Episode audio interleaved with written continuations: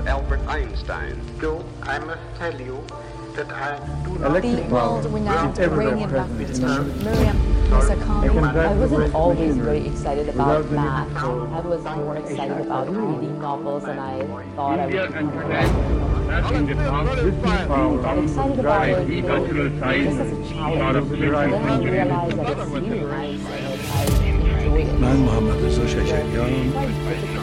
Of صدای من جزی از فرهنگ ایران My name is Stephen Hawking.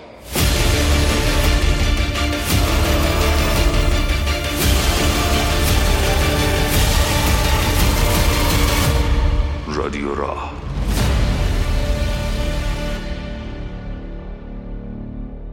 همه ما با استعدادهای ویژه‌ای به دنیا میاییم. اما تعداد کمی از ما می‌تونیم استعدادهامون رو محقق کنیم. می‌تونیم صدای درونیمون رو فریاد بزنیم. در انسانهایی که استعدادهاشون رو محقق کردن چه ویژگی های مشترکی وجود داشته؟ چطور میشه استعدادها رو شناخت؟ چطور میشه استعدادها رو واقعی کرد و به دستاوردی در زندگی تبدیل کرد. موضوع قسمت پنجم از پادکست رادیو راه تلاش برای جستجوی راهی در پاسخ به این سوالا من مشتبا شکوری هستم و افتخار دارم در قسمت پنجم از پادکست رادیو راه در خدمت شما باشم. موضوع قسمت پنجم از پادکست ما نشانی نبوغه. کلیفتون و باکینگهام دو عصبشناس مهم جهان با بررسی 700 هزار انسان و در طی 15 سال مطالعه به تئوری و به نظریه‌ای راجع به شکل‌گیری هوش و انواع هوش رسیدن که مقدمه خیلی خوبی برای موضوع ماست. اونا با 700 هزار انسان حرف زدن این پژوهش سالها به طول انجامید و به سه تا قانون رسیدن. اولین قانون اینه که اونا با بررسی آدم های مختلف متوجه شدن که برخلاف محدودیت هایی که ما در تفسیرمون از هوش و نبوغ وجود داره نبوغ آدم ها خیلی خیلی گسترده و متنوع است. اونا سی و چهار هوش مختلف رو در انسانهای متفاوت تشخیص دادن. برخلاف چیزی که ما توی مدرسه توی جامعه فکر می‌کنیم هوش فقط توانایی حل یک مسئله ریاضی نیست. هوش می‌تونه خیلی متنوع تر از این باشه. اونا دیدن که همدلی هم هوش مهمیه. بعضیا هوش همدلیشون خیلی زیاده.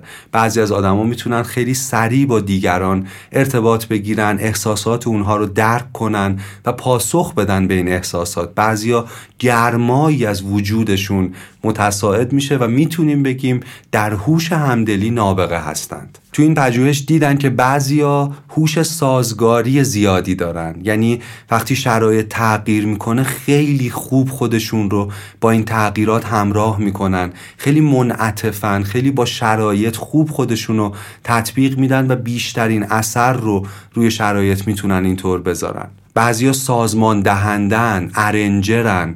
می‌تونن عاملهای مختلف رو کنار همدیگه پیکربندی کنن مسائل مختلف رو خوب سازمان بدن سامان بدن مثل یک رهبر ارکست چیزهای متفاوت رو کنار همدیگه بنشونن و بتونن مسیرهایی متفاوت و جدید و خلاقانه کشف کنن و خلق کنن. بعضیا دست یابنده های خوبی هستند بعضیا تحلیلگرای خوبی هستند بعضیا آینده نگرن فیوچریستیکن می‌تونن با پارامترهای در اکنون و در اینجا چیزی رو در آینده و در آنجا پیش بینی کنن خلاصه نکته اینه که هوش خیلی خیلی متنوع است یافته مهم دوم این پژوهش این بود که هیچ کس نیست در جهان هیچ انسانی که همه سی و چهار تا هوشش بالا باشه همه ما به سبکی منحصر به فرد ناقصیم خیلی از هوشها اصلا آنگونه که بعدا توضیح خواهیم داد با هم در تضادن.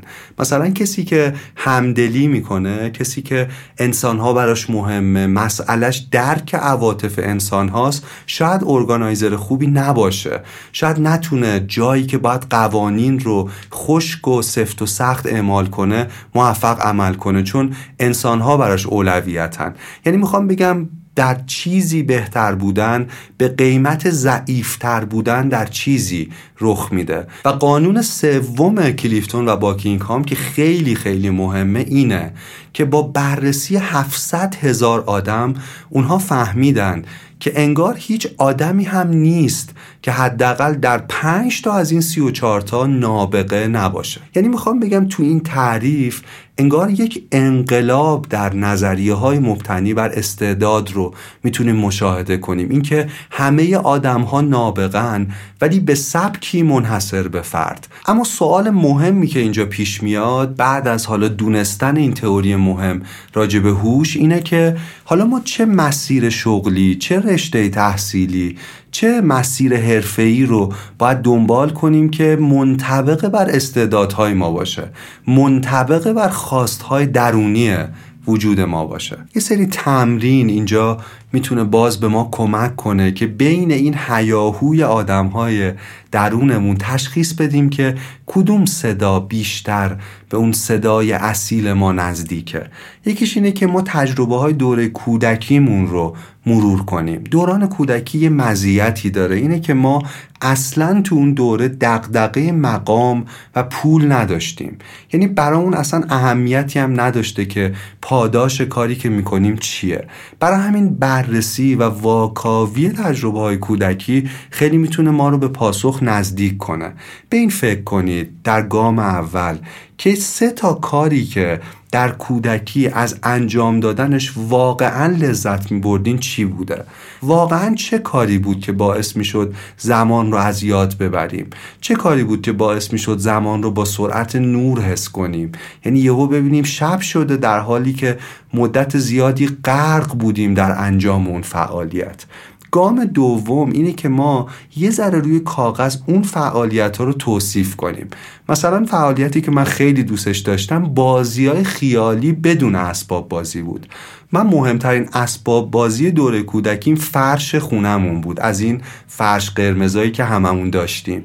انگار یک صحنه ای می‌شد که هر چیزی لابلای نقشهاش امکان پذیر بود. من می‌خوام شما این موسیقی بعدی رو بشنوید و فکر کنید که تجربه شما از کودکی چیه؟ چه کاری در کودکی باعث می‌شد شما عشق کنید؟ کنید. نقاشی بوده ساختن چیزی بوده. می‌تونید بهش فکر کنید. این موسیقی و این کودکی شما.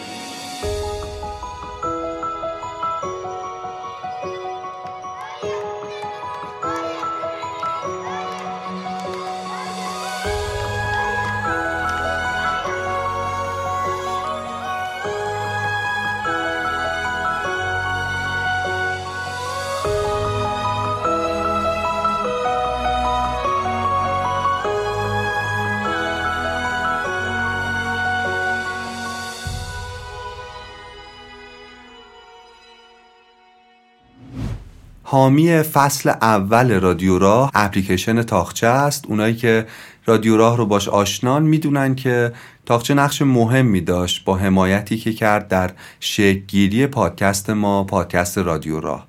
ازشون خیلی ممنونیم. تاخچه اپلیکیشن فروش کتاب الکترونیکی و صوتیه در مورد کتاب های صوتی باید بگم یه گنجینه خیلی ارزشمند متنوع و گسترده از انواع کتاب های صوتی دارن. کلا خود من گوش دادن به کتاب های صوتی رو خیلی دوست دارم. می‌تونه زمانهای مرده ما رو توی ترافیک جاهای دیگه به زمانهای ارزشمند تبدیل کنه. و خیلی از کتاب های خوبی که دوست داریم فرصتی داشته باشیم که بخونیمشون یا بشنویمشون در تاخچه با روایت ها و صداهای خیلی ماندگار و فوقالعاده و با کارگردانی خوب موجود هست. مثلا کتاب سمفونی مردگان که من اونجا گوش دادم و خیلی دوست داشتم کتاب برادران کارامازوف که من همیشه دوست داشتم بخونم اما فرصت نمی‌شد و تونستم بشنومش اونجا. جنایت و مکافات وقتی نیچه گریست مغازه خودکشی و کلی کتاب های دیگه نسخه صوتیش در اپلیکیشن تاخچه موجوده. من حتما پیشنهاد می‌کنم که اگر تاخچه رو نصب نکردید با لینکی که در توضیحات پادکست ما هست نصبش کنید به کتابخانه صوتی تاخچه یه سر بزنید و مطمئنم که اونجا خیلی کتاب های صوتی خوب و ارزشمندی رو می‌تونید پیدا کنید و بشنوید. سوال بعدی و گام بعدی اینه که شما به این فکر کنید که چرا انجام این کارها رو دوست داشتین. یعنی تو این فعالیت چه چیزی وجود داشت که باعث می شد شما با ذوق انجامش بدید؟ و بعد از فهمیدن این که مثلا این سه کاری که شما خیلی بهش علاقه داشتین در کودکی چی بوده و اینکه چرا علاقه داشتین یعنی چه چیزهای مشترکی درش بوده گام پایانی می‌تونه خیلی چیزها رو برای ما واضح کنه.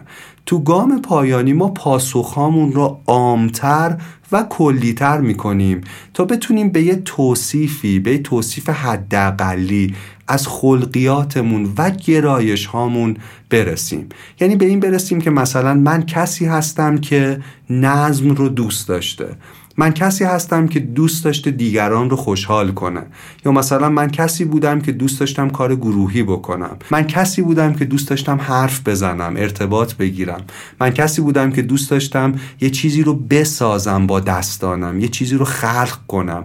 می‌دونی این کمک می‌کنه که ما اون تصویر اولیه رو برای پیدا کردن اون صدای درون با هم بسازیم. برای اینکه تصویرمون از گرایشامون یه ذره واضح تر بشه تو این بازی فکری که داریم با هم انجام میدیم شما دارید فکر می‌کنید بیایید به الانتون بیایید به اکنونتون. الان که دارید صدای من رو میشنوید چه کاریه چه شغلیه که نسبت به اون قبطه می‌خورید؟ یعنی یه جور حسادت مثبت دارید. یعنی با خودتون فکر می‌کنید ای کاش من کار فلانی رو داشتم. و بعد البته از این فیلتر ردش کنید که آیا به خاطر موقعیت های مالی یا مثلا اجتماعیشه یا نه من واقعا کاری که اون آدم انجام میده رو خیلی دوست دارم. یعنی دوست دارم شب و روزم صرف اون کار بشه. یه ذره فکر کنید شما به کی خیلی می‌خورید و اگر دلیلش حاشیه ها و شرایط مالی اون کار نیست آیا واقعا خود خود اون کار و اون فعالیت رو دوست دارید؟ این هم می‌تونه واضح کنه گرایش های ما رو. متاسفانه الان زمانه به زمانه اون دوره ما نیست. ما اون زمانه ما فرق می‌کرد. ما یه سالن کوچیک نزدیک بوارستان بغل مرسه شادخت اونجا یه سالن 90 نفره داشتیم. برای پر کردن این سالن 90 نفره مجانی می‌رفتیم التماس می‌کردیم تماشاگر بیاریم. برای 90 نفر. التماس می‌کردیم توی کتاب فروشی هایی برای آقا تو خدا اونایی که دوست دارن اونایی که سرچین داریم؟ بیاین میشه فرد شب مثلا تئاتر رو ببینید مفت. بیاین ببینیم ببینیم نظرتون چیه. بفهمیم آخه. اونجا می رفتیم تو خرابه ها می‌کردیم جا نداشتیم. الان هم چیزایی نیست. الان همه انتظار دارن یه فرشاد قرمز پر کنن. خانوم ها یا آقایون تشریف بیارن آرتیست آقا آرتیست شدن این نیست. خیلی خیلی مشکلات داره. حالا این کلمه عشق خیلی دستمانی شده شد. یک شوق و وجد و دلبستگی می‌خواد این کار. سوای عکس رو جلد و سریال تلویزیونی و درآمدزایی و هر کاری و هر شغلی جنبه های مختلفی داره که هر کدومش می‌تونه یه بخشی از وجود ما رو درگیر کنه. یعنی شغلای مختلف بخش های متفاوتی از آگاهی و توانایی های ما رو درگیر خودش می‌کنه. حالا که داریم به کشف استعدادمون به منطبق کردنش با یک چیزی یک شغلی یک کاری در بیرون فکر می‌کنیم خوبه که یه ذره این موانع یه ذره اشتباهات رایج در این تشخیص رو هم بهش بپردازیم. یکی از این خطاهای رایج چیزیه که آلن دوباتن بهش میگه خطا در مورد خروجی و ورودی مشاغل. ما خیلی خروجی شغل ها رو می‌بینیم یعنی روی صحنه رو می‌بینیم اما شغل ها یه پشت صحنه دارن یه ورودی دارن. مثلا برای اینکه بازیگری به استانداردی از موفقیت برسه نیاز به تلاش های فرساینده بسیار بسیار دشوار داره.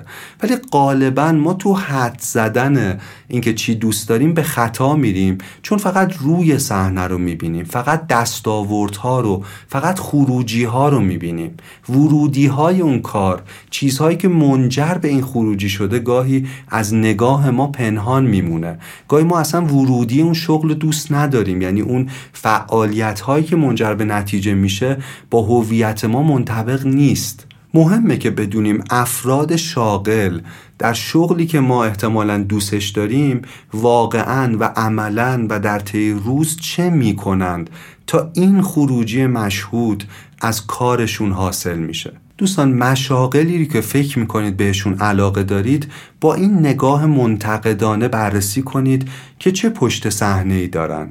اینکه چه لذت هایی رو در اختیار شما می‌گذارن چه محدودیت هایی رو برای شما تولید می‌کنن نیاز به چه تلاشی با چه ریتمی با چه حجمی با چه جنس تلاشی دارن که به اون نتیجه منجر شه. از موانع دیگه ای که دید ما رو در یافتن نشانی نبوغمون می‌تونه مختل کنه چارچوب شغلی خانواده ماست. خب گفتیم دیگه در بخش عمده ای از تاریخ سرنوشت شغلی هر نسل جدید خود به خود توسط شغل نسل قبلی تعیین می‌شد.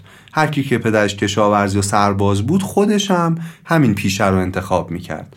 ولی از یه جایی به بعد ما این آزادی رو پیدا کردیم که بیرون از چارچوب شغلی خانوادهمون کاری رو پیدا کنیم. اما واقعا چقدر رها شدیم؟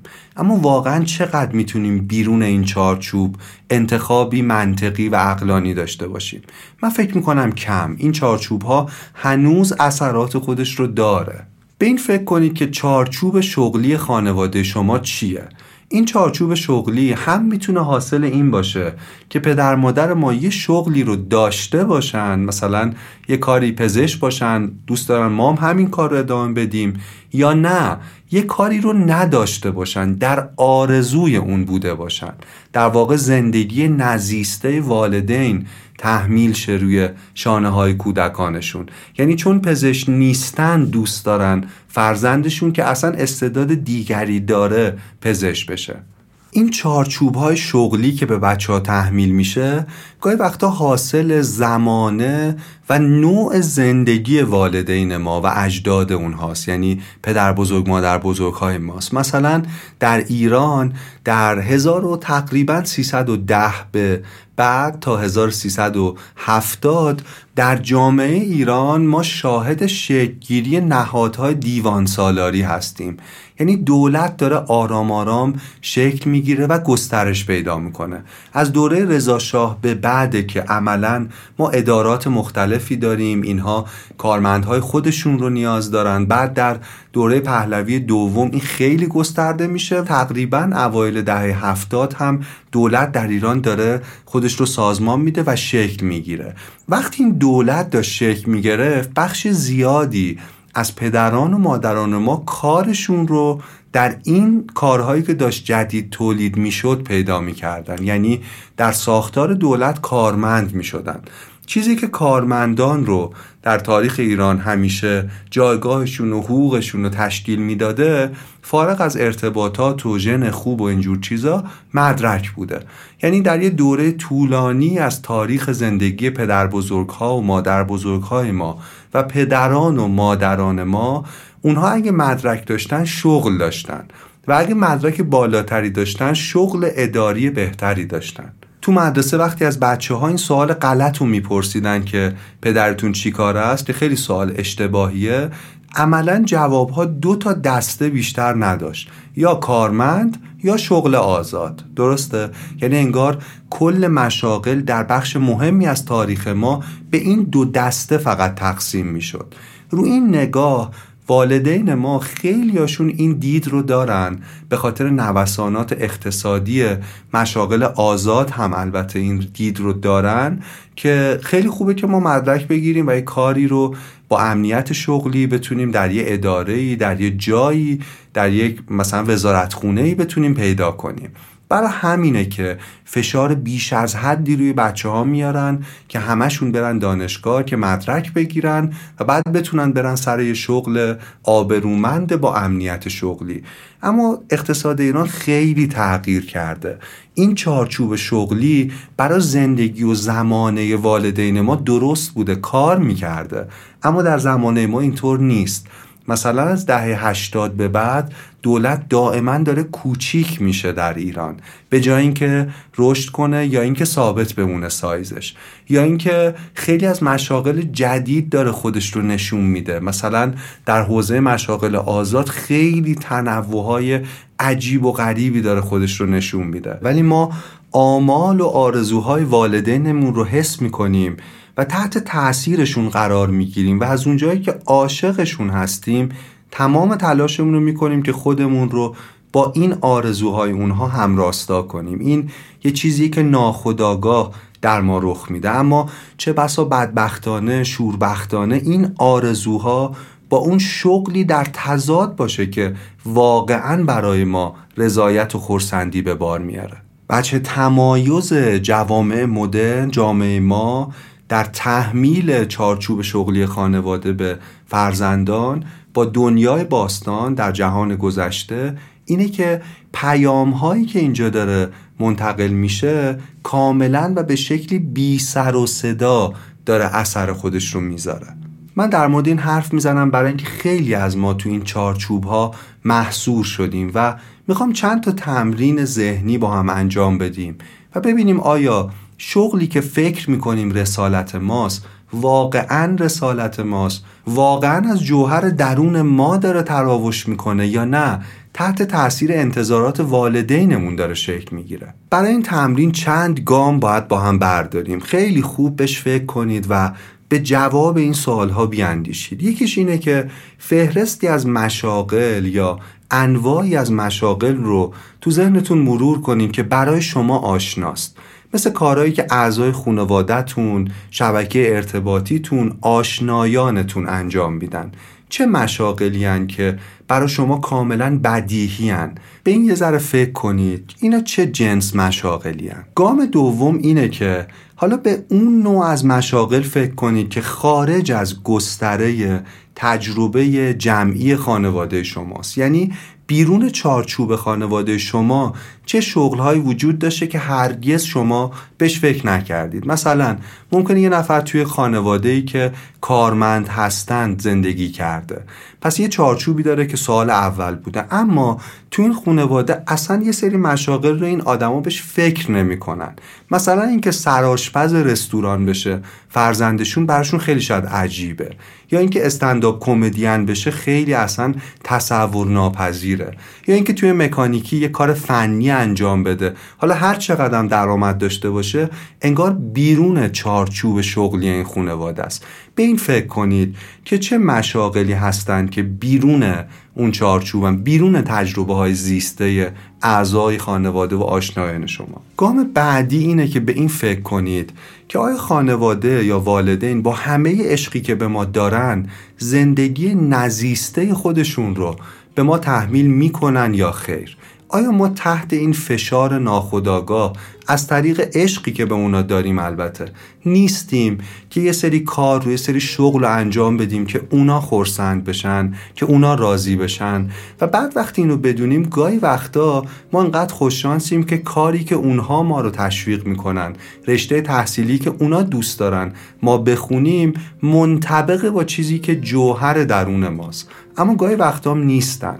به این فکر کنید. تو قدم آخر که اگه این زندگی نزیسته داره تحمیل میشه به ما آیا واقعا با جوهر درونی ما با استعداد ما چیزایی که دوست داریم سازگار هست یا نیست؟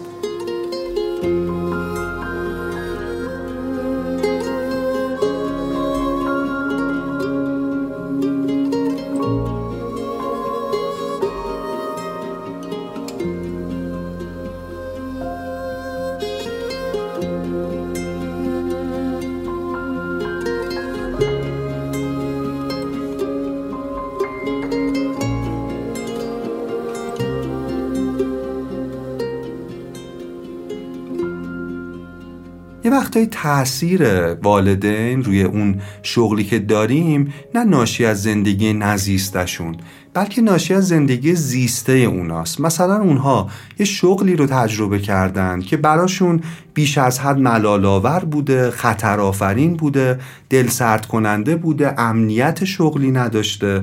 می‌دونید دوستش نداشتن.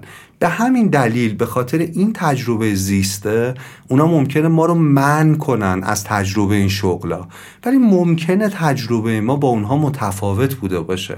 ممکنه در زمان اونها انجام دادن اون کار مثلا خطر آفرین بوده. الان شاید اینطور نیست. شاید اونها به خوبی آموزش ندیدن. شاید اونها واقعا دوست نداشتن این کار رو. خب پس ما تا اینجا یه ذره این چارچوب هایی که احتمالا تحت تاثیرشونیم ممکنه اون دید واضح رو از ما بگیره کمی داریم کنار می‌زنیم. یه دام دیگه ای که یه مانع دیگه ای که اینجا باید حتما راجبش حرف زد یه خطای شناختیه به نام خطای مالکیت. ما ممکنه یه رشته ای رو حالا نه با آگاهی انتخاب کرده باشیم خونده باشیم بنا به اون رشته کاری رو هم پیشه ای رو هم پیش گرفته باشیم. اما می‌دونیم هم که این کار یا این رشته مناسب ما نیست. می‌دونید سایز ما نیست. ما دوستش نداریم. یه چیزی که باعث میشه نتونیم رهاش کنیم خطای مالکیته. خطای مالکیت به ما این فشار ناخودآگاه رو وارد می‌کنه که تو برای اینکه این مسیر رو بری یه هزینه ای پرداختی. درست اون رشته رو خوندید شهریه دانشگاه دادید و چیزای دیگه. و تو تا اینجاشو اومدی و حیف اگه از اینجا به بعد رهاش کنی. حیف اگه رشته ای که خوندی رو تغییر بدی یه رشته دیگه بخوای بخونی. یا بری وارد یه کار دیگه بشی که زیاد توش تجربه قبلی نداری. یه نکته خیلی مهم اینجا امکان تجربه کردن شغلهایی که حدس می‌زنیم برای ما مناسبه. این خیلی خیلی مهمه. یعنی منظورم اینه که ما هرگز نمی‌فهمیم آیا کاری برای ما مناسبه یا نه مگه اینکه انجامش بدیم مگه اینکه در صحنه عمل تجربهش کنیم. در آلمان مثلا مدارس فنی حرفه‌ای دو روز در هفته بچه ها رو معرفی می‌کنه به شرکت های مختلف صنعت های مختلف و اینا دو روز تو این شرکت ها کار می‌کنن کارآموزی می‌کنن. یه درصدی از حقوق یه کارمند رو هم برای تشویق دریافت می‌کنن یعنی می‌تونه در دوره دبیرستان چهار تا پنج تا یا حتی شیش تا کار مختلف رو از نزدیک ببینه پشت صحنهش رو لمس کنه انجامش بده توش کمی ماهر بشه و تو این تجربه بفهمه آیا برای این کار ساخته شده یا نه. بسیاری از ما ممکنه استعدادهایی داشته باشیم که چون هرگز حتی تجربهش نکردیم از وجود این استعدادها بیخبر مونده باشیم. اینکه ما خیلی از کارهای مختلف رو در طی دوران مدرسه در طی دوران دانشگاه حتی از نزدیک نمی‌بینیم که آیا علاقه داریم یا نه. می‌دونی کشف استعداد با مزه کردن چیزهای مختلف و کارهای مختلف مهیا میشه. اینکه ما بدونیم کدام شیرین تره برای ما. حتی گاهی وقتا ما کاری که مهارتی که تو جای دیگه یاد می‌گیریم می‌تونه توی حوزه غیر مرتبط به ما خیلی کمک کنه. مثلا ما وقتی با تلسکوپ گالیله به ماه نگاه می‌کنیم زیاد چیز واضحی نمی‌بینیم. ولی گالیله اولین کسیه که نقشه خیلی واضح از ماه از رشته کوهاش و از درهاش کشید. ولی با تلسکوپش به تنهایی با علم نجومش این ممکن نبود. چیزی که به گالیله اینجا کمک می‌کرد توانایی او در نقاشی بود. یعنی او در نقاشی بسیار چیره دست بود. برای همین وقتی به ماه نگاه می‌کرد فقط ماه رو نمی‌دید. از سایه هایی که روی ماه افتاده بود می‌تونست به عنوان نقاش حدس بزنه که اینجا دره عمیق وجود داره یا کوهی بلند وجود داره و اینطور حدس بزنه و حدسش به واقعیت نزدیکتر هم باشه. می‌خوام بگم اتفاقا حوزه های غیر مرتبط رو یه دوره ای امتحان کردن شاید بتونه به ما کمک کنه که تو حوزه خودمونم خیلی موفق عمل کنیم. یعنی کشف رسالت لحظه ای نیست بلکه یک نوع سبک زندگیه. ما بعدا باید رو اون چیزی که کشف می‌کنیم عمیق بشیم تمرکز داشته باشیم سرمایه گذاری کنیم و اینا درسته. اما برای رخ دادن اون اتفاق اون شهود درونی ما باید بتونیم طی سبک زندگی توی دوره چیزهای مختلف رو امتحان کنیم. آقای آدام گرانت استاد دانشگاه پنسیلوانیا در کتاب نوآفرینی تجربه و یه پژوهش خیلی جالب رو تعریف می‌کنه. آدام گرانت رفته سراغ نابغه ها اونهایی که در کودکی اصلا نابغه به دنیا اومدن. اونهایی که مثلا در چهار سالگی علاوه بر زبان مادریشون دو سه تا زبون دیگه بلد بودن می‌تونستن ویالون بنوازن مثلا در بهترین کیفیت ممکن.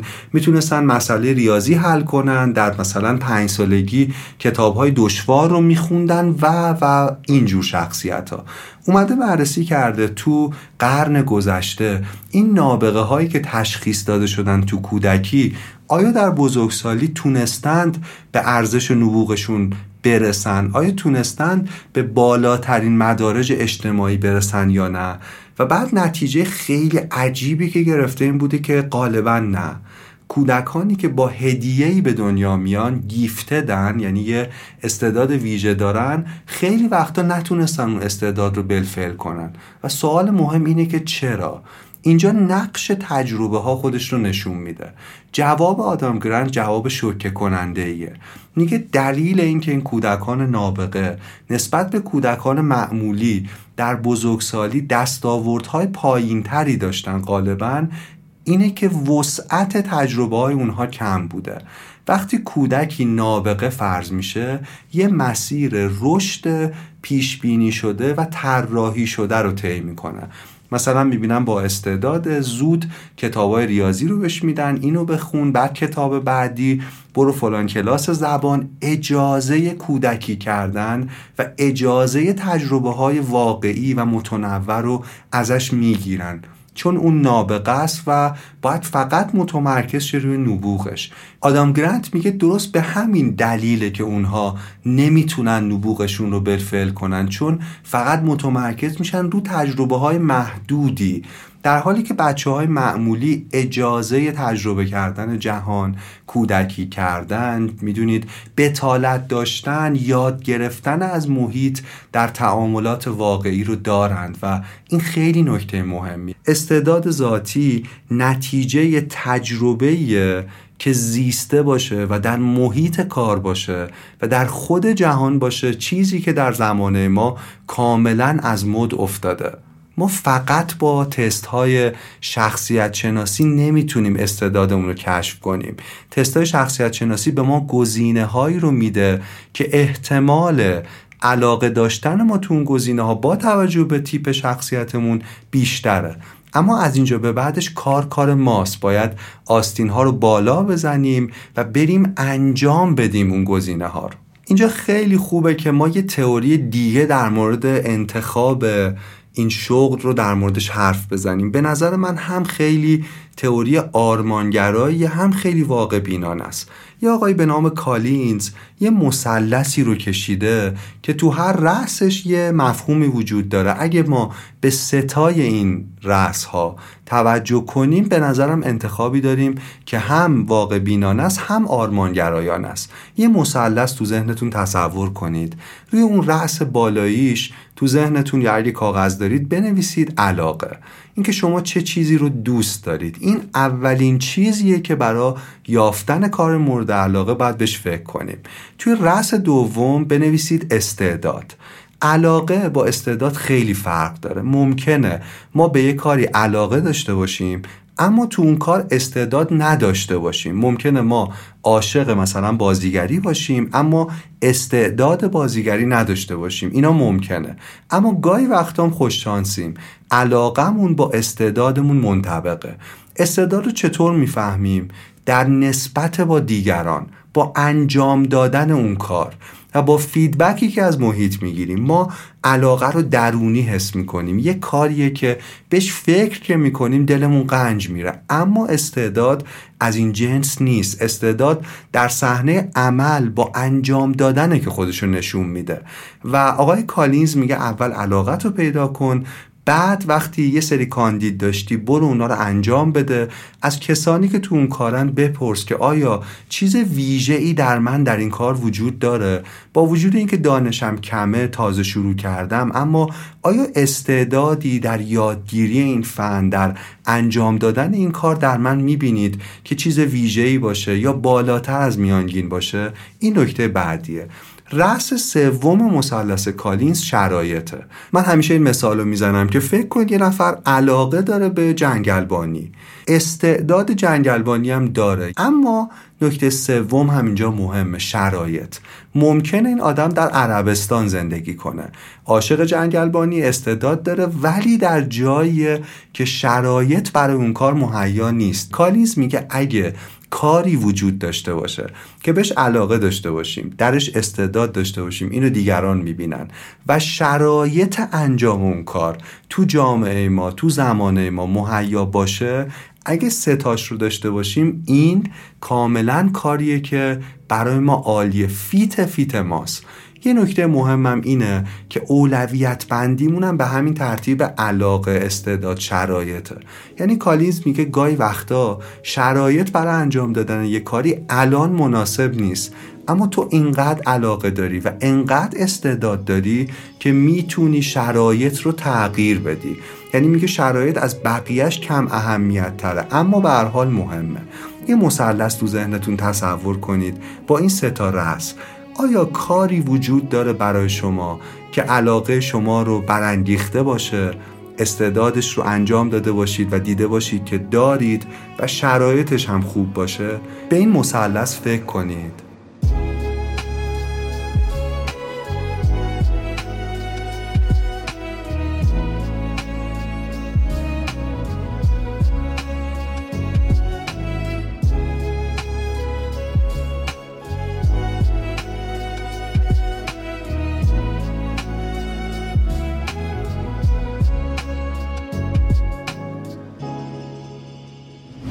حامی ما در این قسمت ایران تلنته ایران تلنت 18 سال قبل و با هدف اینکه آدمها بتونن جایی قرار بگیرن که مطابق توانایی ها و علاقشون باشه و شغلی داشته باشن که ازش لذت ببرن شکل گرفته.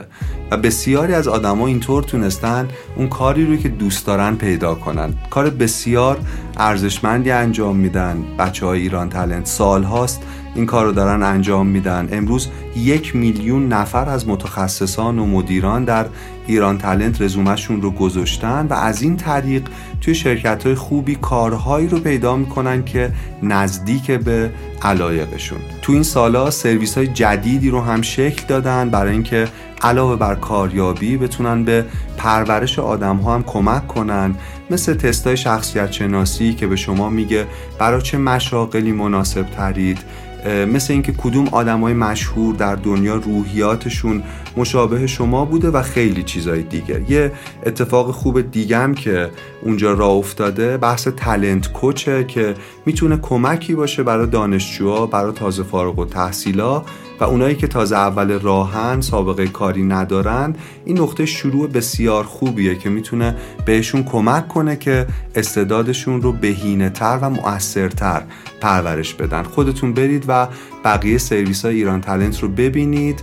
لینکشون در توضیحات پادکست هست. خیلی سایت متنوعیه و به نظرم می‌تونه راهنمایی کنه شما رو در پیدا کردن استعدادتون و پرورش استعدادها و پیدا کردن کاری مرتبط با استعدادهای شما. پس حتما یه سری به سایتشون بزنید یه مروری بکنید اون سایت رو. من فکر می‌کنم خیلی می‌تونه راهگشا باشه و خیلی می‌تونه کمک کنه. ممنونیم از شما و از ایران تله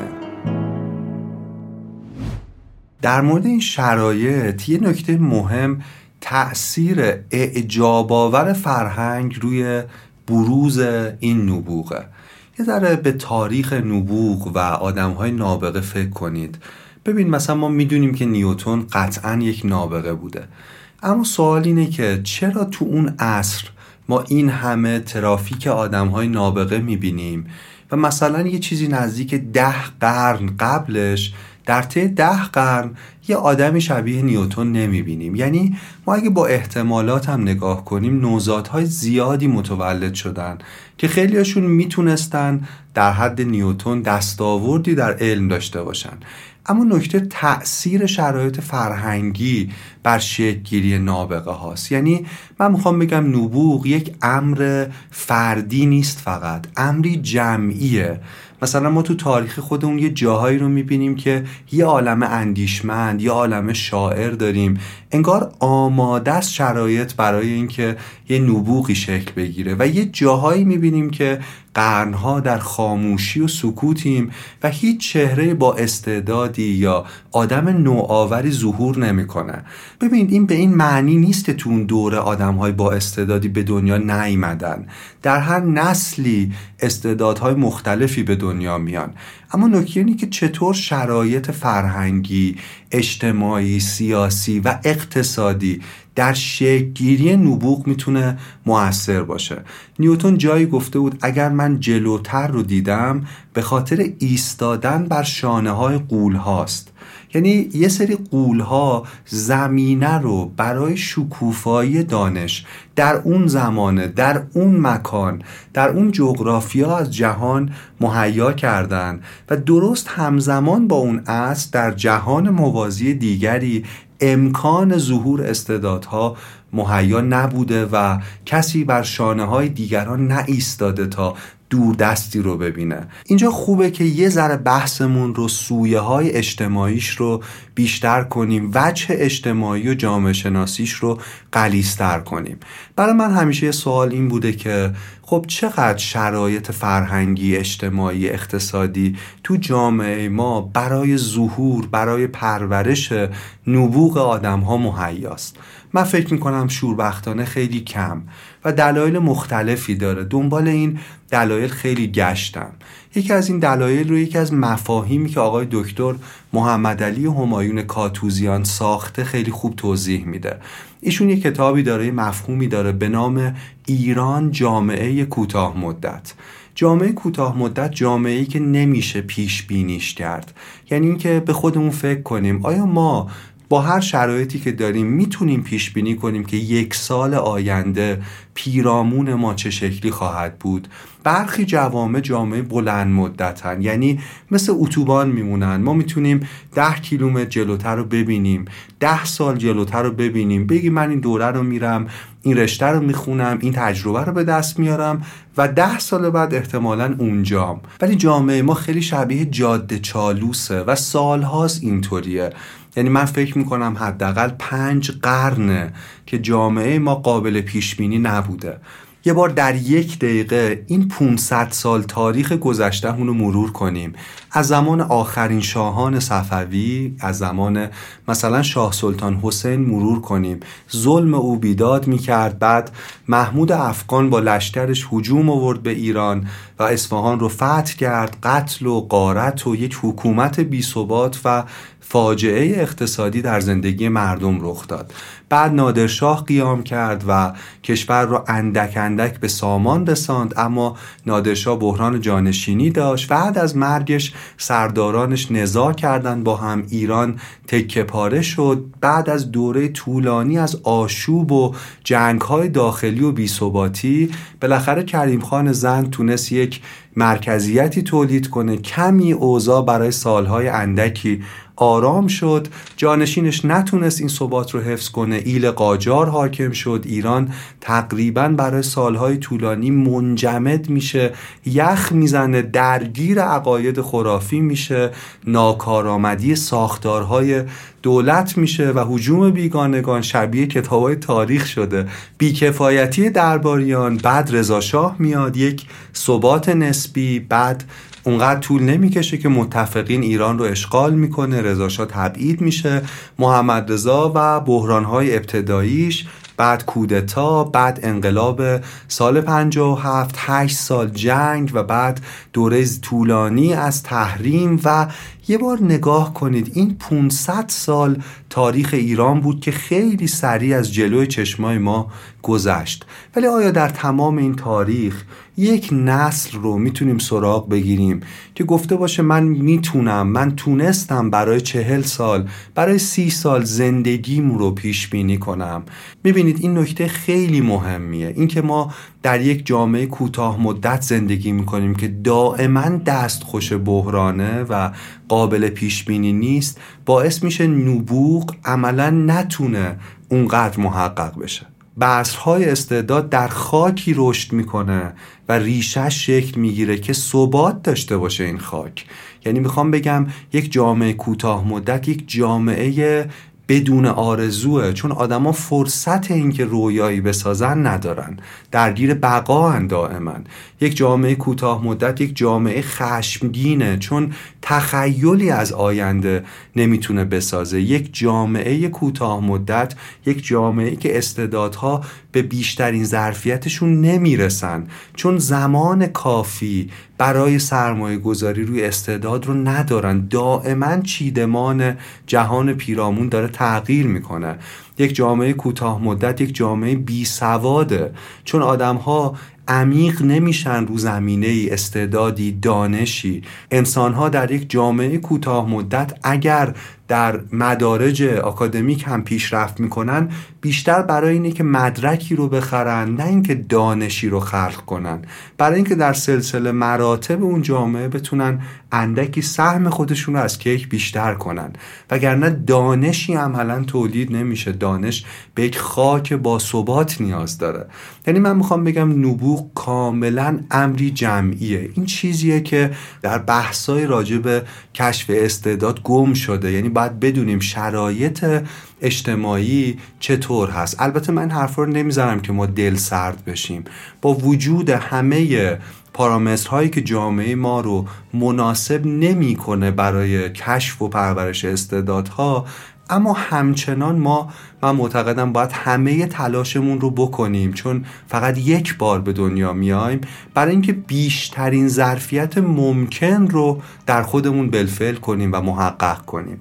یعنی اینکه شرایط بیرونی خوب نیست نباید ما رو دل سرد کنه معیوس کنه. ما اگر کمی هم و بیشتر از کمی هم بتونیم به کشف صدای درونیمون به فریاد زدن استعدادمون کمک کنیم و این کار رو انجام بدیم خیلی عدد شادی و خوشبختیمون بالا و بالاتر میره. امیدواریم شرایط بهتر و بهتر بشه و ما شاهد شکوفایی انواع استعدادها در یک اتمسفر باثبات باشیم.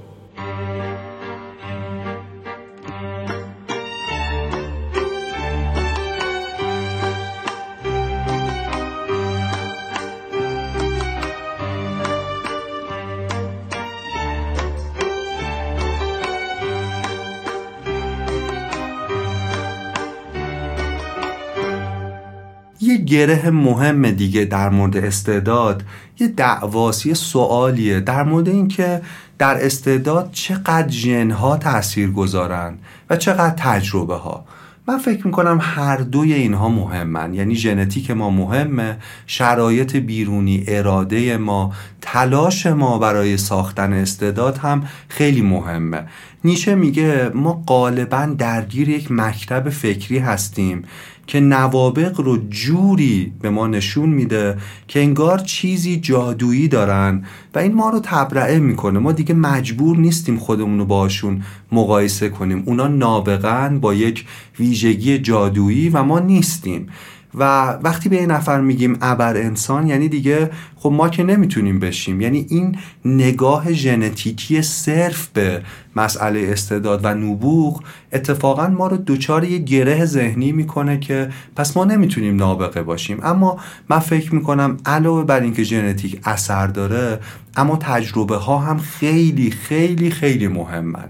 یعنی نبوغ خیلی وقتا ساختنیه. چه بسا کسی با استعدادی به دنیا میاد اما چون تمرین نمی‌کنه چون کار نمی‌کنه روی استعدادش این استعداد میگنده درونش. هرگز اجازه بروز پیدا نمی‌کنه. و چه بسا کسی که با استعدادی ذاتی متوسط به دنیا میاد اما با پشتکار اما با سرسختی می‌تونه نتایج خیلی خیلی بهتری از اون نابغه مادرزاد بگیره.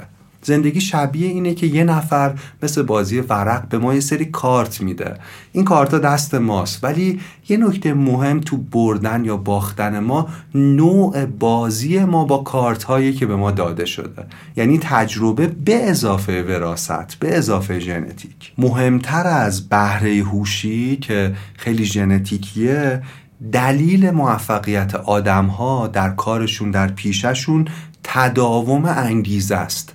ژنهای ما تحت تاثیر تجربیات ما تمرینهای ما پشتکار ما می‌تونه تغییر کنه می‌تونه چیزی در ما بروز کنه ژنی در ما فعال شه یا نه به خاطر کاهلی ژنی در ما فعال نشه هرگز. حتی قدر رو تجربه ها تغییر میدن. مثلا اومدن در انگلستان بررسی کردن سربازهاشون رو و در طی 150 سال میانگین قد سربازها رو بررسی کردن و دیدن که میانگین قد سربازها 150 سال قبل یک متر و 65 سانت بوده در حالی که الان یک متر و 80 سانتی متره یعنی اینکه تغذیه عمومی بیشتر شده اینکه پزشکی پیشرفت کرده اینکه بچه ها در محیط بهتری رشد می‌کنن کمک کرده که قد مردم یک جامعه به عنوان یه حالا نمونه آماری سربازان انقدر افزایش پیدا کنه. بعد یکی از چیزهایی که آدم فکر می‌کنه دیگه با تجربه عوض نمیشه. اما نه در چند نسل در دو نسل داره جهش می‌کنه. در دو نسل داره ژن قد مردم یک جامعه تغییر می‌کنه. پس تجربه ها انقدر می‌تونن مهم باشن. خانم دکتر کارول دوک استاد روانشناسی دانشگاه استنفورد یک کتابی داره به نام مایندست.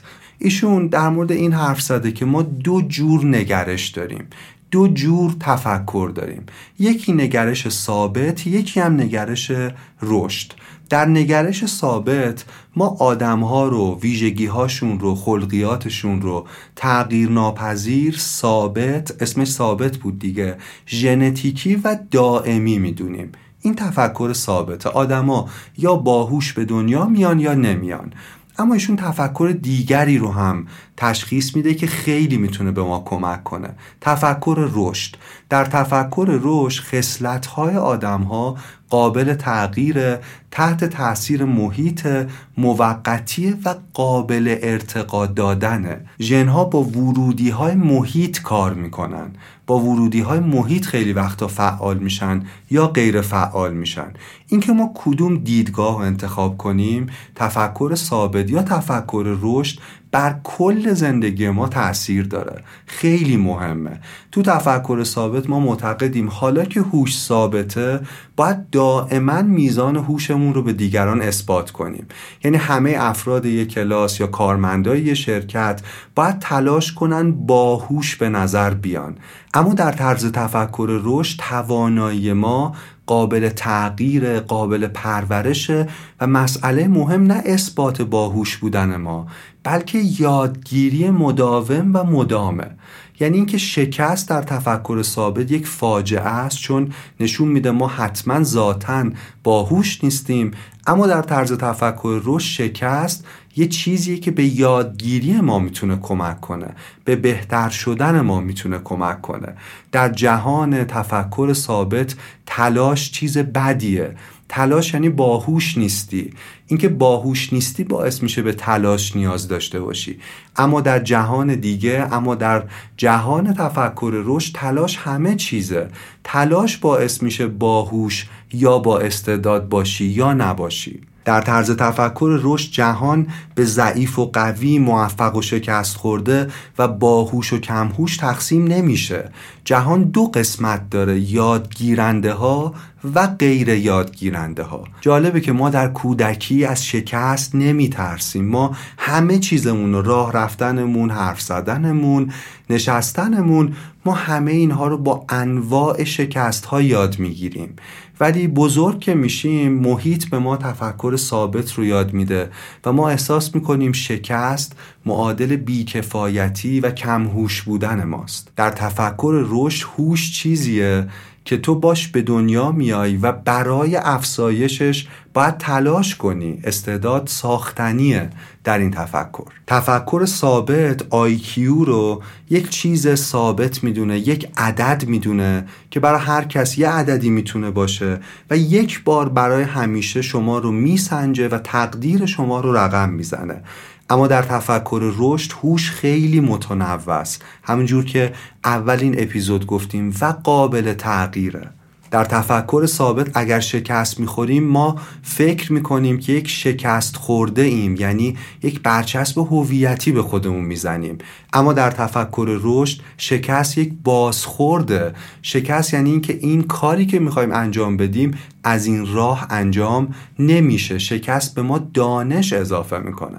در تفکر ثابت همه چیز نتیجه است و نتیجه هویت ماست. اما در تفکر روش خانم کارل دوک میگه همه چی تلاشه و تلاش هویت ماست. یه نکته مهم تربیتی رو اینجا در موردش حرف بزنیم. وقتی بچه دستاوردی داره اگه ما بهش بگیم آفرین که نابغه ای که تونست این کار انجام بدی داریم طرز تفکر ثابت رو بهش تزریق می‌کنیم. ممکنه جایی و در تجربه او شکست بخوره کاری رو نتونه انجام بده. او شنیده که اگر در کاری خوبه حتما نابغه است. پس اگر در کاری ضعیف عمل می‌کنه پس حتما کم هوشه. اما در طرز تفکر رشد ما به بچه ها اینطور پاداش میدیم که آفرین که تلاش می‌کنی. مستقل از نتیجه. به این فکر کنیم چقدر نظام آموزشی ما چقدر خونواده های ما در خدمت تفکر رشدن. من فکر می‌کنم کم. موزارت حتما ژنهای بسیار خوبی و گوش بسیار خوبی در موسیقی داشته. اما باید بدونیم که موزارت تا 35 سالگی 600 قطعه نوشته. یعنی از بین این 600 قطعه قطعات کمی معروفن و شاهکارن. اما نکته اینه که 600 قطعه نوشته تا تونسته یه همچین کیفیتی رو بهش برسه. بتهوون 650 قطعه داره. باخ هزار قطعه داره. پیکاسو حتما نابغه بوده. ولی نمی‌دونیم که 1800 نقاشی 1200 مجسمه و 2800 اثر سرامیکی تولید کرده و چیزی حدود 200 اثرش شاهکاره و معروفه و جهان هنر رو دگرگون کرده. دوستان به این جمله‌ای که می‌خوام بگم خیلی دقت کنید. کمیت پیش بینی پذیرترین راه به سمت کیفیته. کمیت پیش بینی پذیرترین مسیر به سمت کیفیته.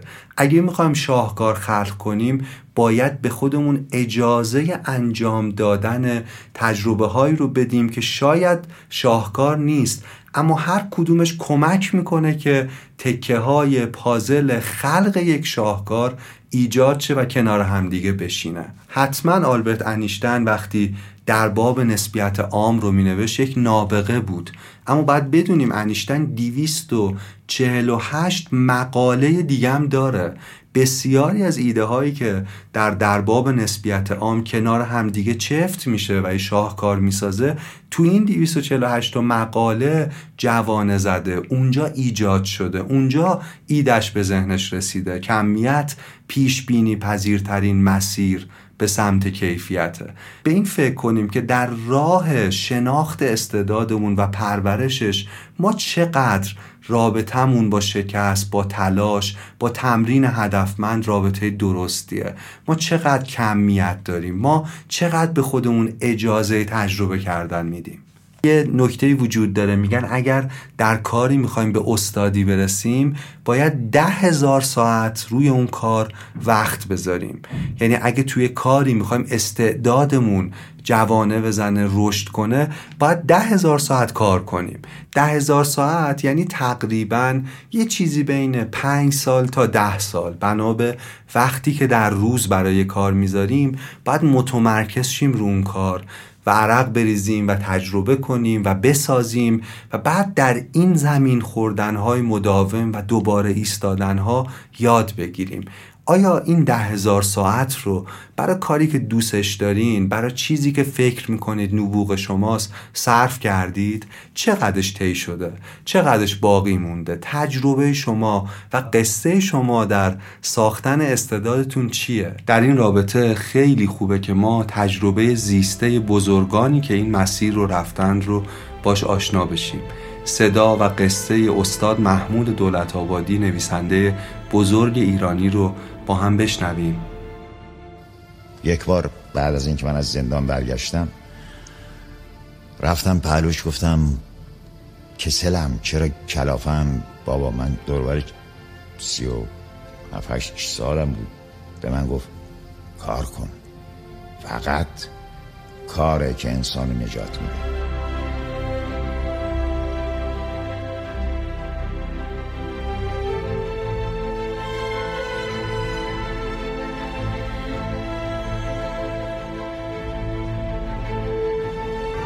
کار خیلی به من چیز یاد داد. هر نوع کاری که انجام دادم همه کاری که انجام دادم به من یاد داد هنر رو. من هنر رو از کار کردن یاد گرفتم نه از تئوری ادبی. حتی از نویسندگان بزرگ اگه بخوام قیاس کنم بین اونها و کار کدومشون به من بیشتر چیز یاد دادن؟ کار بوده. حتی در ویراستاری ویراستاری اثر. بازم کار به من چیز یاد داده. فرسون اگر روی زمین کار می‌کردم اگر دور بطه کار می‌کردم اگر در آرشگاه کار می‌کردم اگر در ارز دارم که صحرا کار می‌کردم اگر که در دکان کفاشی در شش سالی کار می‌کردم و همه اینها ساختن به من یاد داد هنر رو.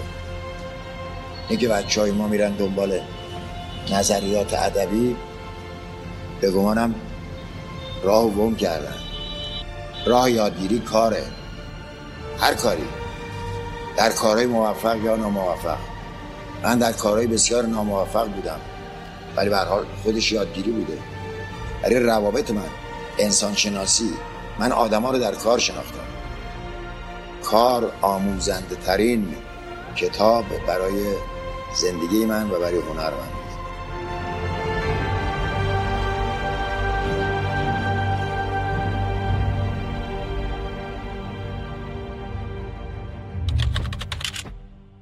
ژاپنیا یک کلمه دارن به نام کایزن. کایزن در ژاپنی به معنی بهبود مداوم یک چیز یا کار یا یک انسانه. یعنی بهبود دائمی و البته ذره ذره یک چیز. ارسطو دو مدل زندگی رو دو فلسفه برای زندگی رو از همدیگه تفکیک می‌کنه.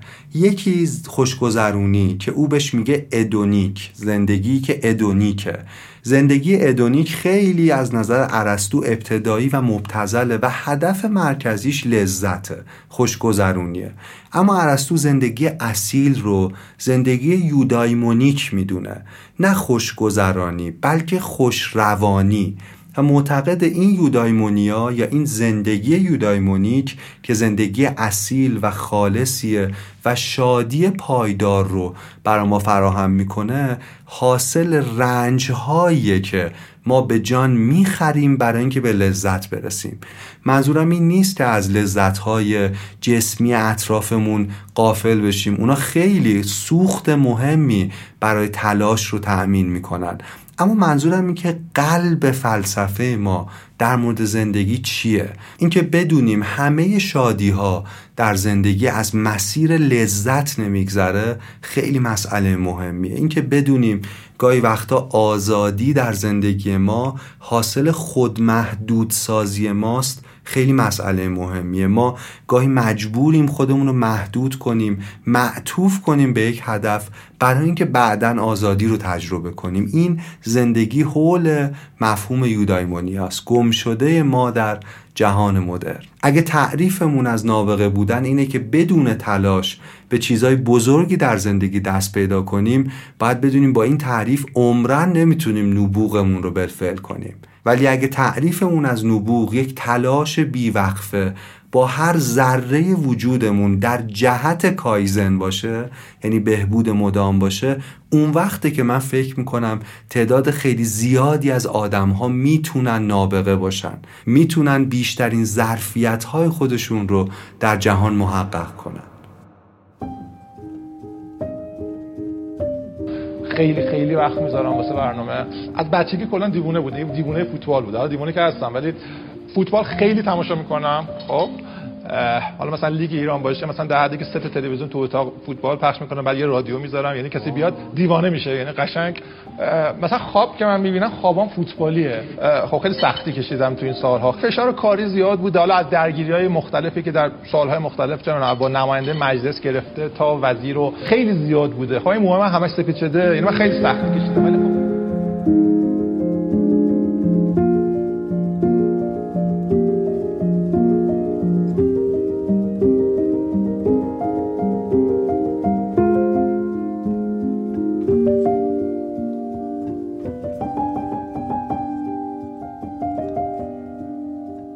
منابع استعداد انسان ها مثل منابع طبیعی میمونه. خیلی عمیق دفن شده. در واقع ما برای تحقق استعدادهامون باید بین دو دنیای متفاوت ارتباط برقرار کنیم. دنیای درونیمون و دنیای بیرونیمون. نقطه اتصال این دنیا میشه بیشترین اثر ما در جهان. جایی که ما جهان درونیمون رو استعدادهامون رو سبک یادگیریمون رو وصل می‌کنیم به جهانی که نیازمند صدای ما استعداد ما و تأثیر ماست. اگر این تلاقی در زندگی کسی رخ بده او یکی از مهمترین معلفه های خوشبختی و خوشروانی رو پیدا کرده. برای ایجاد این نقطه اتصال ما هم باید دنیای درون رو خوب بشناسیم و هم دنیای بیرون رو. در مورد شناخت دنیای درون یه نکته ای رو بگم که اینم خیلی می‌تونه به ما کمک کنه. پژوهش های مختلف و روانشناسان مختلف فهمیدن که سبک های یادگیری ما با همدیگه خیلی خیلی فرق داره. یعنی منظورم اینه که ما نوع یادگیریمون با همدیگه متفاوته. مثلا بعضی ها یادگیرنده های بسری هستن. اگه تلاش کنیم به یک یادگیرنده بسری با سخنرانی کردن شیمی یاد بدیم او هرگز با کیفیت بالا یادگیری رو نمی‌تونه تجربه کنه. یعنی منظورم اینه که ما بعضیامون با انجام دادن یک کار بعضیامون با شنیدن بعضیامون با دیدن با روش های مختلفی که یاد می‌گیریم. گاهی وقتا ما چیزی رو واقعا دوست داریم اما مسیری که برای یادگیری اون کار طی کردیم استادانی که داشتیم با جنس یادگیری ما منطبق نبودن. و به همین دلیله که ممکن احساس کنیم اون کار از جوهر درون ما دوره ولی واقعا شاید اینطور نباشه. مثلا ممکنه کسی واقعا ریاضی رو دوست داشته باشه اما نوع یاد دادن ریاضی در نظام آموزشی ما نتونه او رو برانگیخته کنه نتونه او رو سرحال بیاره. یه مثال جالب اینجا آقای هانس زیمره. هانس زیمر یکی از بزرگترین موزیسین های جهانه. بسیاری از فیلم هایی که همه دوست داریم رو موسیقیش رو ایشون ساخته. اما هانسیمر سواد تئوریک زیادی در موسیقی نداره. مثلا میگن اونطور نیست که با نوشتن نوت بخواد موسیقی رو بسازه. هانسیمر یه شهود متفاوتی نسبت به موسیقی داره. مثلا وقتی آهنگی رو گوش میده او اینطور باش مواجه میشه که این آهنگ بوی چوب کمی داره یا پنجره های موسیقی کمه. کمی نور باید بیاد داخل. این نوع نگاه نوع شهود و غریزه یکی از بزرگترین موزیسین های جهان نسبت به موسیقیه. می‌خوام بگم اگه ما با معیارهای ارزیابی آکادمی های موسیقی هانس زیمر رو می‌خواستیم بررسی کنیم در دورانی که جوانی گمنام بود احتمالا این نبوغ رو در او تشخیص نمی‌دادیم. سبک یادگیری او و سبک پرداختن او به موسیقی و به کارش و به حرفش متفاوته و اتفاقا همین تفاوت جاهایی نقطه قوت و نقطه تمایز او با دیگرانه. من نمی‌دونم تعریف پیشورز شما از نبوغ چی بوده ولی من فکر می‌کنم نبوغ همین پنجره هاییه که هانس زیمر در این موسیقی می‌بینه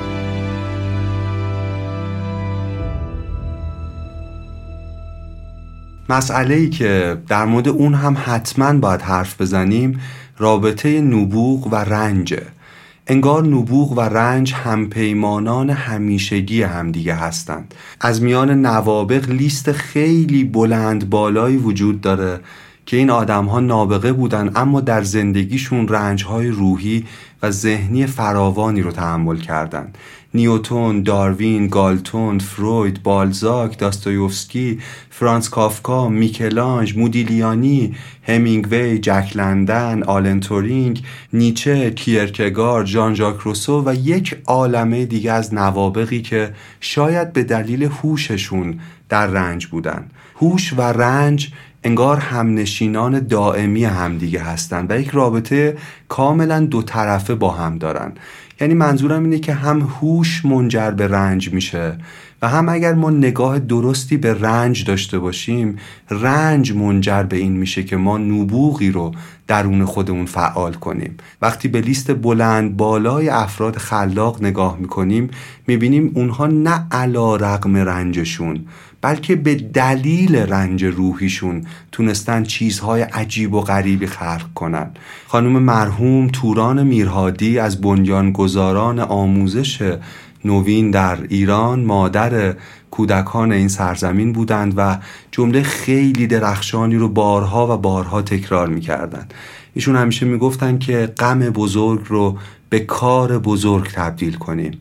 رنج بزرگ رو به کار بزرگ تبدیل کنیم و خود خانم مرحوم میرهادی هم چنین کردن. وقتی زندگی تأثیر گذارترین انسانهای تاریخ رو مرور می‌کنیم می‌بینیم یه ویژگی مشترک دیگه بین همه اونها اینه که اونها تونستند غم بزرگ رو به کار بزرگ تبدیل کنند. انگار وقتی راجع به نشانی نبوغ حرف می‌زنیم بخشی از مسیر ما از کوچه های اندوه و رنج باید بگذره. انگار نبوغ پشت دیوارهای رنج خودش رو به ما نشون میده و این سوال مهمیه که غم بزرگ شما چیست و آیا می‌تونید این غم بزرگ رو به کاری بزرگ تبدیل کنید؟ زندگی سرکار خانم سعیده قط بنیانگذار محک که با تلاشی که کرده که با نبوغی که محققش کرده جهان رو برای هزاران کودک در رنج به جایی بهتر تبدیل کرده مستاق بارزی از این فلسفه برای زیستنه. سرنوشت من عوض شد. یه روز معمولی بود مثل همه روزهای دیگه. برای من اون خبر بعد یک سونامی بود. طول کشید تا من بفهمم که خبر بد فی نفسه خبر بد نیست.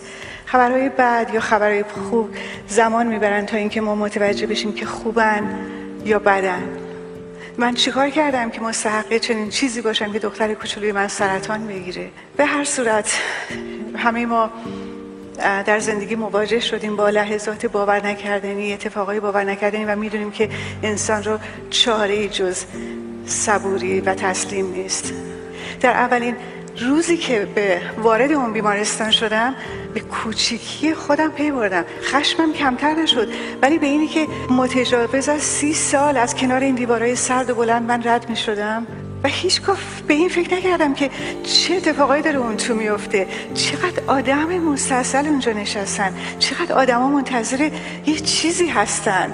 بنابراین من رفتم رفتن من قدم های اول بود بعد از اون کمکی بود که از در و دیوار میری. نتیجه چی شد؟ نتیجه این که امروز در سرزمین ما هیچ کودک مبتلا به سرطانی از فقر نخواهد مرد. بعضی ها بر اثر حوادثی که پیش میاد بعضی در در واقع در نادانی کاملی به سر می‌برن که من به سر میبردم. در اون دنیایی که به سر می‌برن فرصت و مجال اینی که بتونن به اون نطفه توجه بکنن ندارن و این اصلا قابل سرزنش نیست. زندگی برای من اینجوری پیش برده من اونجوری رفتم جلو. ژنم تربیتم خانوادم همه اینا. من چیزی راجع به اون نطفه نمی‌دونستم که دنبالش بگردم. ولی یه پسی گردنی سرنوشت منو در واقع متوجه کرد. اما بعضی از آدم هستن که به دنبالش هستن به دنبال این که من من من من به جای به جای تأسف تأثیر و دلسوزی برای خودم که یک عادت ثانوی همه ما هستش. از صبح تا شب دلمون برای خودمون میسوزن و همه دنیا مقصرن برای همه اتفاقی که در زندگی ما میفته غیر از خودمون به جای چرا شاید سوال درست این باشه که چگونه میشه از این مشکل بیرون اومد. راه های بیرون اومدن از این مشکل چی هست؟ مشکل ترین قدم ها مشکل ترین قدم ها قدم های اولی. قدم اولی که ما برداریم این اصلا مربوط به دانشگاه نیست این مربوط به ثروت نیست. شما ببینید این مربوط به ذهن جستجوگر ذهنی که تسلیم مسائبش نمیشه ذهنی که میگرده به دنبال راه حل. وقتی که شما اون اتفاق افتاد دیگه هیچ توقفی وجود نداره و شما می‌بینید که شما هم یکی از معجزه‌گرهای جهان هستی خواهید شد. تنها سوالی که امروز باید بکنیم اینه که معجزه من چه خواهد بود؟ ممنونم.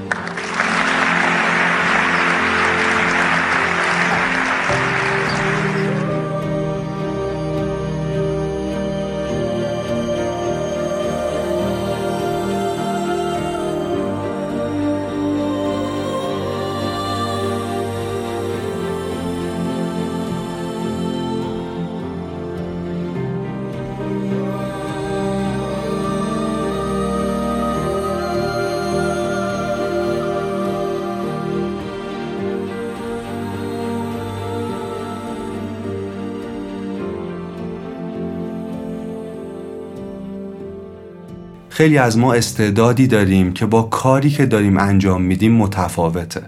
این یکی از واقعیات زیستن در جامعه که از نظر اقتصادی ثبات نداره. یعنی شاید می‌دونیم که هوش ما چیه نبوغ ما کجاست اما به خاطر ضرورت های زندگی قسط ها وام ها و همه اینها مجبوریم که کاری رو انجام بدیم که دوست نداریم.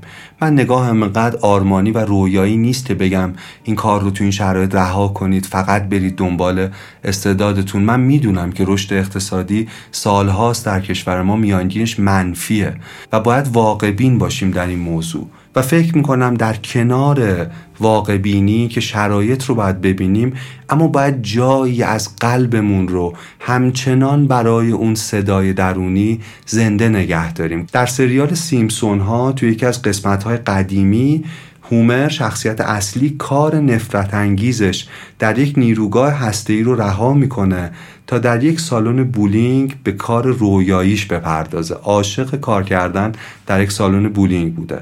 اما همسرش بارداره هزینه ها زیاده و مشکلات اقتصادی داره و مجبور میشه برگرده به نیروگاه و به رئیس قبلیش التماس کنه که دوباره او رو بپذیره. رئیسش تابلوی رو تو دفتر کارش می‌ذاره برای اینکه تنبیهش کنه و روی این تابلو می‌نویسه هرگز فراموش نکن تا ابد اینجا خواهی ماند. Don't forget you are here forever. در پایان قسمت هم هومر همه عکس های دخترش مگی رو طوری روی تابلو میچسبونه که از کل اون جمله Don't forget you are here forever این جمله باقی میمونه. Do it for her. به خاطر او انجامش بده. من فکر می‌کنم این قسمت از سیمسونا مثل کتاب فلسفه چیز مهمی رو به ما نشون میده. چیزی که به ما نشون میده اینه که گاهی وقتا ما کاری که انجام میدیم رو دوست نداریم اما دلیل انجام کارمون رو دوست داریم. و دلیل انجام کارمون گاهی خود اون کار نیست بلکه کسانیه که دوستشون داریم. با وجود اینکه گاهی مجبوریم تو این شرایط باشیم تمام خواهش من و تمام هدف من از این اپیزود این بود که تلنگری باشه برای خودم و برای شما که جایی برای رویاهای قلبی و برای توانایی های ذاتی خودتون همچنان باز بگذارید. اگر شده یک ساعت در روز به اون موضوع بپردازید. اگر شده زمانهای کمی در هفته. هر چقدر که وقت می‌کنید روی صدای قلبتون وقت بذارید. روی اون کار کنید. تمرین با کیفیت انجام بدید. این اپیزود اینجا به پایان نمی‌رسه. این قسمت از رادیو راه اینجا تازه شروع میشه. به این امید ساخته شده که بعد از پایانش ما قویتر و شجاعتر و مصرتر برای کشف و پرورش استعدادهامون بجنگیم. سوال پایانی اینجا اینه که آیا آغاز خواهیم کرد؟ سرنوشت را باید از سر نوشت شاید این بار کمی بهتر نوشت. عاشقی را غرق در باور نوشت. قصه ها را قصه دیگر نوشت. از کجا این باور آمد؟ گفت گر رود سر بر نگردد سر